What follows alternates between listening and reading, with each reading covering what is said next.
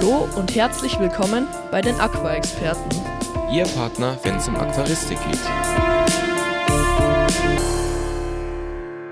Und damit herzlich willkommen zum dritten kleinen Aqua-Experten Pro-Tipp und heute wollen wir euch erklären, wie man denn eine Topfpflanze und eine Buntpflanze am besten ins Aquarium einpflanzt.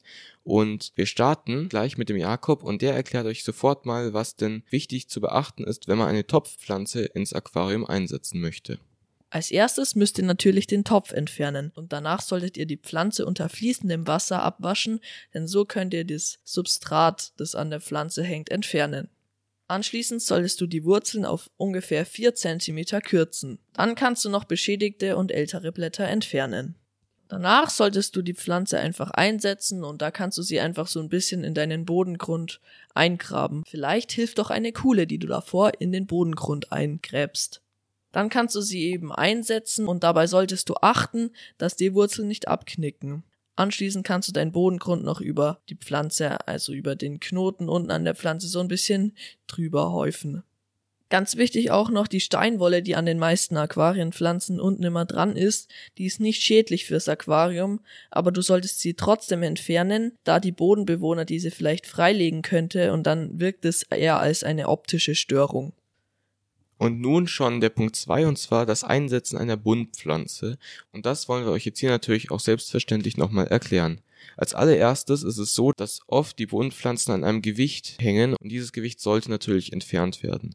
Danach solltest du, wenn es zu viele Wurzeln sind, die Wurzeln kürzen und die Pflanzen dann einzeln einpflanzen. Das bedeutet den Bund teilen.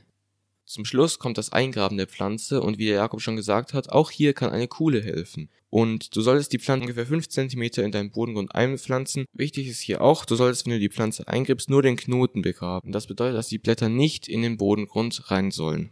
Zum Schluss solltest du noch, wie immer, den Bodengrund über deine neue Pflanze drüber häufen, sodass die Pflanze nicht mehr aus dem Bodengrund rausrutschen kann.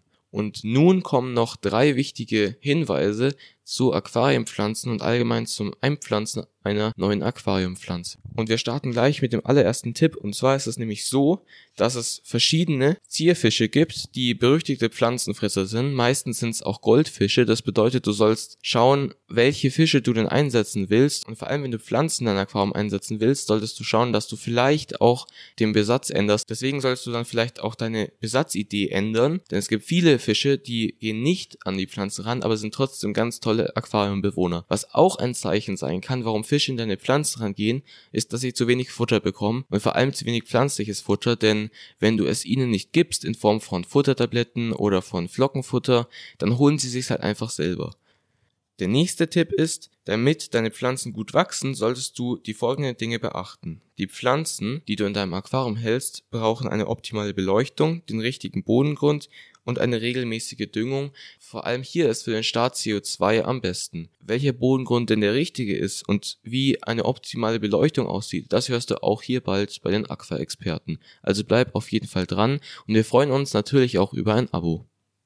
Und als letzten Punkt haben wir noch, du solltest die Aquariumpflanzen nicht mit deinen Fingernägeln einkürzen, denn sie werden dadurch nämlich beschädigt und können auch faulen. Du solltest hier ein scharfes Hilfsgerät nutzen, wie zum Beispiel eine Schere das war's mit unserem kurzen Aqua-Experten Pro-Tipp.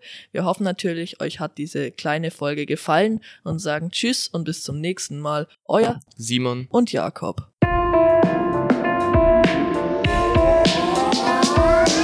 Vielen Dank, dass du dir diese Podcast-Folge bis zum Ende angehört hast. Wir würden uns freuen, wenn du uns abonnierst.